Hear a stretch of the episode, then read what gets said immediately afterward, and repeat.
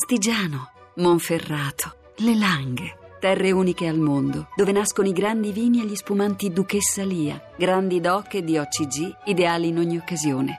Duchessa Lia, nobili vini del Piemonte.